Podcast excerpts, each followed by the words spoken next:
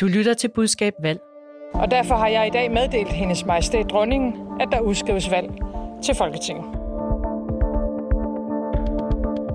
Og hvis vi siger, at man som borger selv skal have lov til at vælge, hvem det er, så indebærer det jo også retten til at vælge fra. Blå Blok stod samlet og fremlagde en fælles plan om mere frit valg til borgerne. Men så kom det. Står Blå Blok også samlet i spørgsmålet, må ældre fravælge en hjemmehjælper, hvis hun bærer muslimsk tørklæde? Her fik Jakob Ellemann givet et svar, som han siden har måttet korrigere. Er tørklædekovendingen Ellemanns første rigtige møjsag i valgkampen? Hvor godt kan man overhovedet forberede sig på pressens spørgsmål under en valgkamp? Velkommen til Budskab Valg, Fagbladjournalistens daglige podcast om kommunikationskampen frem til valget. Mit navn er Marie Nyhus. Der er 20 dage til valget, og det er tid til at præsentere dagens panel. Først har vi dig med, Thomas Hundsbæk, kommunikationschef i 3F og tidligere særlig rådgiver for blandt andet Sofie Karsten Nielsen. Velkommen. Tak. Og så har vi dig med igen, Søren Søndergaard, fristig sig til at sige, presse- og kommunikationschef i Danske Havne og tidligere pressechef hos Dansk Folkeparti. Velkommen til. Tak for det. Vi starter med at høre, hvor I helst eller nødigst vil være rådgiver i dag. Og Søren, øh, det er noget med en rockerborg. Hvor er det, du nødigst vil være rådgiver i dag? Ja, jeg, jeg vil nok helst... øh, Jeg, jeg trives sådan nede i de der havne, så jeg, jeg bliver bare, hvor jeg er. Men hvis jeg skulle sige et sted, hvad jeg nødigt vil være, så er det hos det konservative folkeparti øh, lige i dag. Hvorfor lige i dag? Ja, men, men Pape, er, jeg har lidt ondt af ham, fordi det er ligesom om, at han er kommet ind i en spiral, hvor alting klæber til ham, og lige meget hvad han gør, så, så øh, er der noget, der går galt. Og han er blevet inviteret, øh, formentlig af de konservative i Helsingør, op til Helsingør for at se på en rockerborg. At der var også bare ikke rigtig nogen rockere. Og, og så er man sådan lidt tjekket efter. Øh, man vil ikke gå hen tæt på den her øh, ejendom, men det var der så nogle journalister, der gjorde, og så kunne de se, der hang en strimmel fra politiet, at hvis man skulle bruge nøgler til bygningen, så skulle man have fat i politiet i Helsingør. Og det, der er nok ikke ret mange rockere lige der. Og jeg tænkte, åh nej, fordi det er eksemplet, ideen, tanken, det at, og som en foranværende justitsminister, en konservativ formand, øh, kører tough on crime policy på, på, og bruger en rockerbog, som, det, det, er jo, det er jo helt perfekt. Det bliver så bare lidt, øh, lidt besværligt kommunikationsmæssigt, når der ikke er nogen rocker, og politiet har nøglerne. Og Thomas, du har faktisk også valgt, at du nødigst ville være rådgiver for Søren Pape i dag. Men lidt med en anden begrundelse. Hvorfor? Ja, til Rockerborgen er sgu ikke særlig heldig, så den er jeg sådan set fuldstændig enig med Søren i. Men, men øh, det, der jo er super svært, når man er rådgiver, synes jeg, det er, når man skal gå ind og arbejde med folks personlighed. Øh, at når det ikke længere bare er et spørgsmål om, gør du det rigtige, møder du op det rigtige sted, har du de rigtige budskaber øh, skåret skarpt til. Øh, det, der gør det ekstra svært, og grund til, at jeg har valgt Pape som det værste sted at være lige nu, det er fordi, det er faktisk øh, nogle personlighedstræk, som indtil nu egentlig har været øh, en succes for ham. Altså han har haft den der lette gang på jorden, han har været lidt den der lidt frække dreng, lidt atypisk konservativ fyr for Viborg, som taler sådan lidt let, øh, skyder lidt fra hoften. Øhm, når man så skiftede, skiftede skostørrelse til statsministerstørrelsen, øh, som er jo, jo det, han prøver, øh, så betyder det noget andet, når man har den der, det der lette aftræk. Så man skal faktisk aflære ham det, han er, og så skal man lære ham at være lidt mere seriøs, lidt mindre sig selv. Det er en rådgivningsmæssigt fuldstændig svær opgave.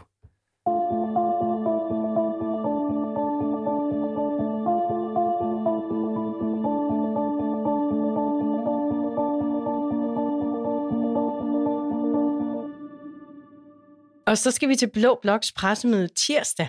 Liberal Alliances Alex Vandopslag formulerede formålet med pressemødet sådan her. Vi signalerer jo, at øh, vi står sammen om det, at vi er enige om det. Det er det jo faktisk et løfte til danskerne. Og det, som de blå partier står sammen om, må man forstå, det er mere frit valg til borgerne, blandt andet i hjemmeplejen.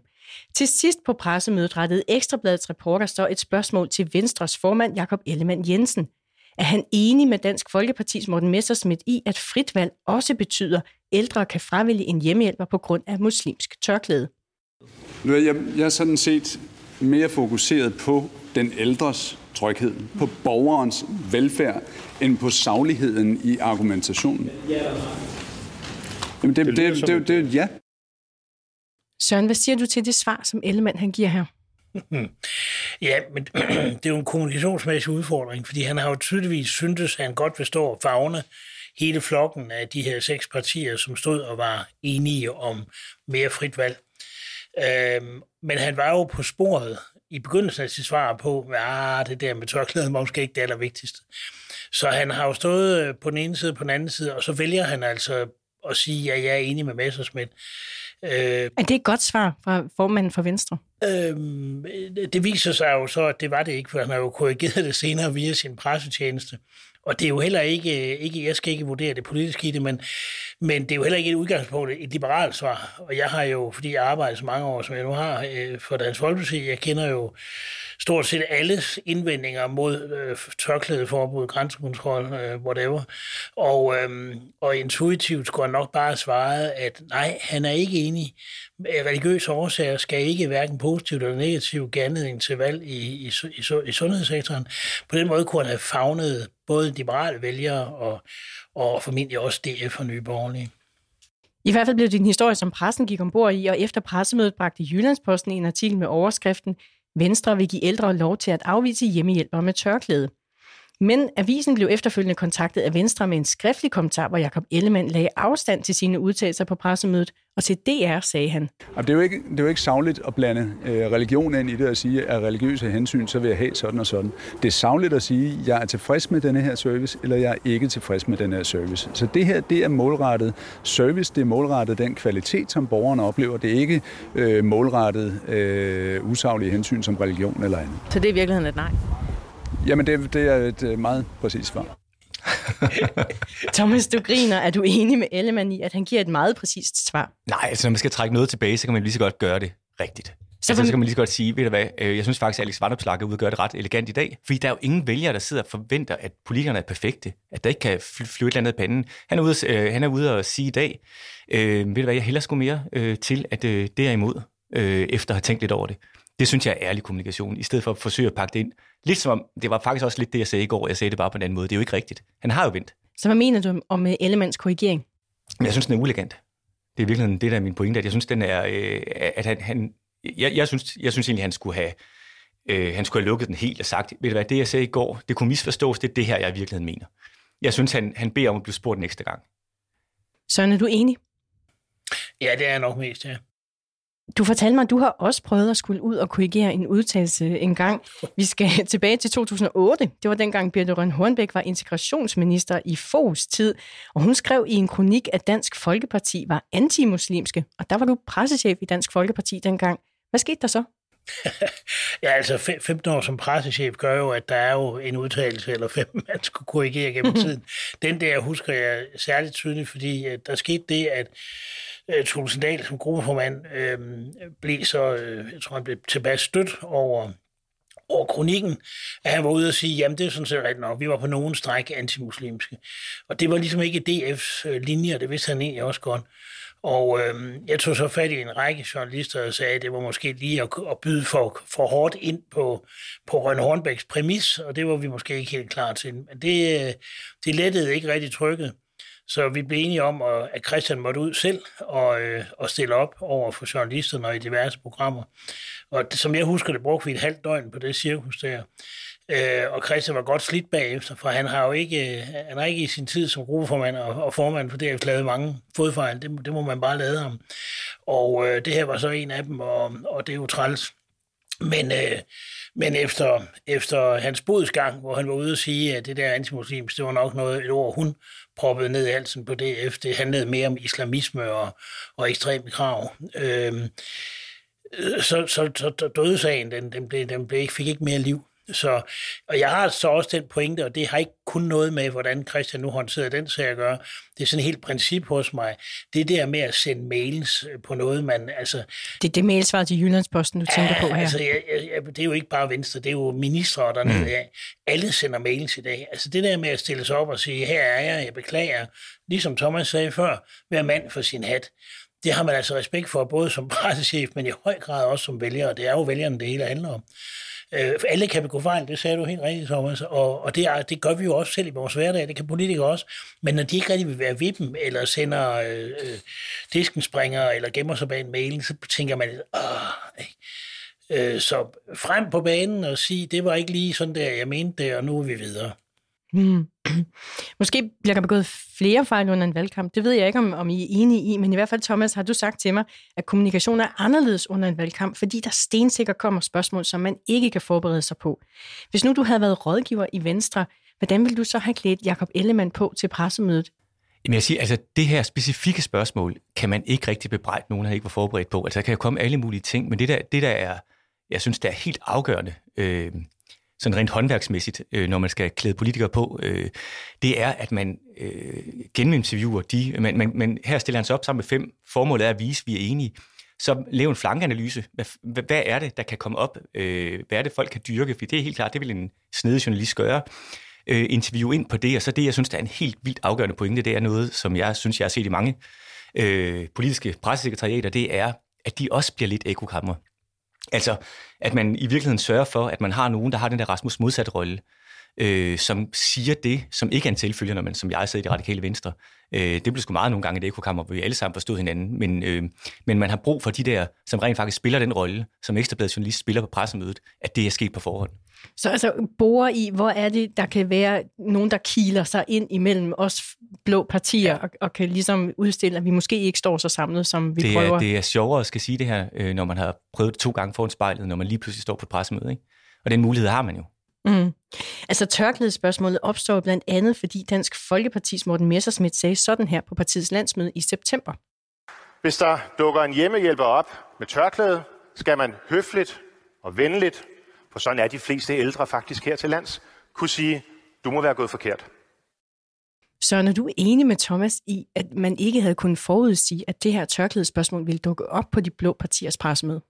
Ja, det er, jeg, det er jeg faktisk enig i. Altså, det er så nemt at sidde bagefter og sige, hvorfor er det ikke forberedt det, hvorfor er det ikke forberedt nemt det. Nemt og dejligt. Ja, jeg har været i så mange valgkampe, at uh, det, det, det er svært at forudse noget som helst. Så man kunne så godt have, have, have lavet et et bedre forarbejde, og der kunne man måske have fanget det her. Og den er måske også oplagt i den blå familie, fordi der, man har nye borgerlige, man har Dansk Folkeparti, og muligvis også Støjberg, det ved jeg ikke, men som har nogle reservationer i forhold til, til tørklæde og religiøs beklædning. Så det har jo været diskussion i alle de år, jeg har været i den, i den blå familie. Men jeg synes, som Thomas ikke, man kan bebrejde dem det. Det er mere håndteringen af, at der så da så det ikke sidder lige skarpt øh, svaret øh, live på pressemødet. Det er mere den efterfølgende håndtering, jeg synes, man kan, man kan komme efter. Men når nu er jeg om det grundvilkår i en valgkamp, at der kommer spørgsmål, som man ikke kan være forberedt på, kan man så forberede sin talsperson på det? Altså kan man træne en talsperson i at blive overrasket og, og komme rigtigt ind i de spørgsmål, som overrasker? Jamen det kan man godt. Altså, øh, man, kan, man kan jo altid blive ramt af noget, man ikke havde forudset. Det er jo det, vi sidder er, er meget enige om.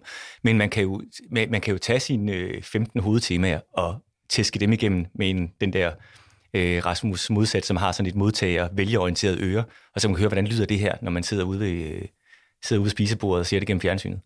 Øh, det kan man gøre. Øh, det kan man gøre igen og igen. Øh, og det bør man også gøre med sine politikere. Der er nogen, der har så meget naturtalent for det, at de behøver det få gange, hvordan jeg har arbejdet med politikere, som skal, hvor man virkelig skal gøre det mange gange, for, at, for at den sidder der.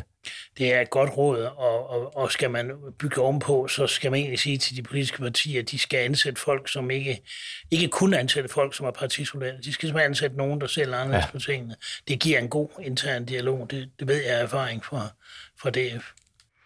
Og så vil jeg jo gerne høre jer afslutningsvis, hvor alvorlig en sag er tørklæde kovendingen for Jakob Ellemann, og måske også for Blå Blok. Øh, han har forsiden af Ekstrabladet i dag. Den er ikke flatterende. Øh, og der er ligesom også nu en nyhed, der udvikler sig, mens vi sidder her hos Rakkerpak, og med Alex Vandopslag, der også er ude og tale videre om tørklæder. Hvor alvorligt er det, Thomas? Jeg tror faktisk ikke, den er så alvorlig. Du tror, det er en døgnflue? Ja, eller måske et par døgn. Men, men, øh, men en valgkamp er jo, er jo også øh, defineret af, at der er utrolig mange emner, der kommer op og vender, og som støjer lidt her og støjer lidt der. Jeg har svært ved at se, altså faktisk kan man sige, øvelsen ved det her pressemøde, der var jo to ting. Det var at kommunikere sin, øh, sin fritvalgspolitik, Blå Blok samlede fritvalgspolitik, og så var det at vise, at man var enige. Og øh, det her, det er så det, man har fundet indtil nu. Øh, øh, jeg tror, øh, hvis man bruger det, så kan det godt komme, ting, der mere, komme til at være ting, der gør mere ondt, kunne jeg forestille mig. Er du enig, Søren? Fuldstændig enig.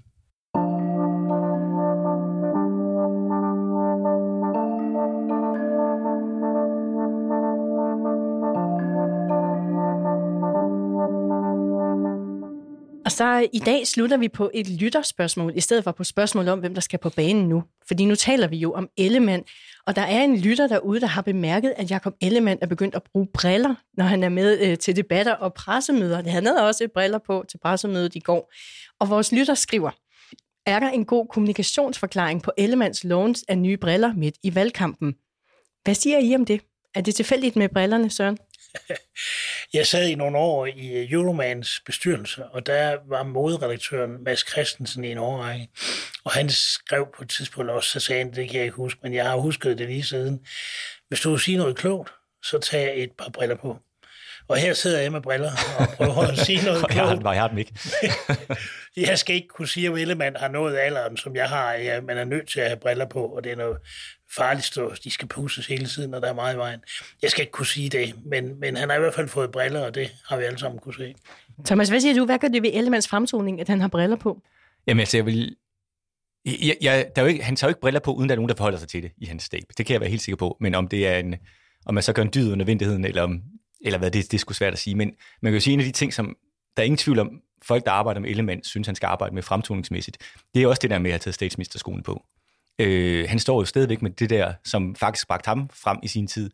Øh, det der lidt kække smil, den lidt, det lidt ironiske blik. Øh, han virker nogle gange øh, lidt som om han øh, jo sådan påtager sig statsministerrollen mere, end han har den. Øh, og der kunne jeg da godt forestille mig, der er nogen, jeg vil ikke være en rådgiver, der gjorde det, jeg har simpelthen ikke blik for det. Øh, men der, var der, nogen, der kunne jeg godt forestille mig, at der er nogen, der har sagt til ham i dag, den der brille, du engang har på, har på herinde en gang imellem, det kunne sgu være meget smart, du tog den på, fordi det giver dig lige de der to promille mere statsmænd. Jeg ved det ikke. Det er et totalt gæt. Som rådgiver vil jeg ikke selv have fanget det. Men I er enige om, det ændrer hans fremtoning? Ja. Du lyttede til Budskab Valg, en podcast skabt af Fagbladet Journalisten og tilrettelagt i samarbejde med Rakkerpark Productions, der også står for lyd og teknik. Tak til jer, Søren Søndergaard og Thomas Hunsbæk, for at være med i Budskab i dag. Mit navn er Marie Nyhus. Jeg er vært og redaktør på Budskab. Du hørte klip fra DR og TV2. Vi er tilbage i morgen kl. 15 og hver eneste hverdag, til vi er på den anden side af valget. Skriv endelig til os, hvis du har idéer eller input eller spørgsmål som lytteren før – Skriv til budskab Og hvis du kan lide, hvad du hører, så må du meget gerne abonnere og give os en anmeldelse. Tak fordi du lyttede med.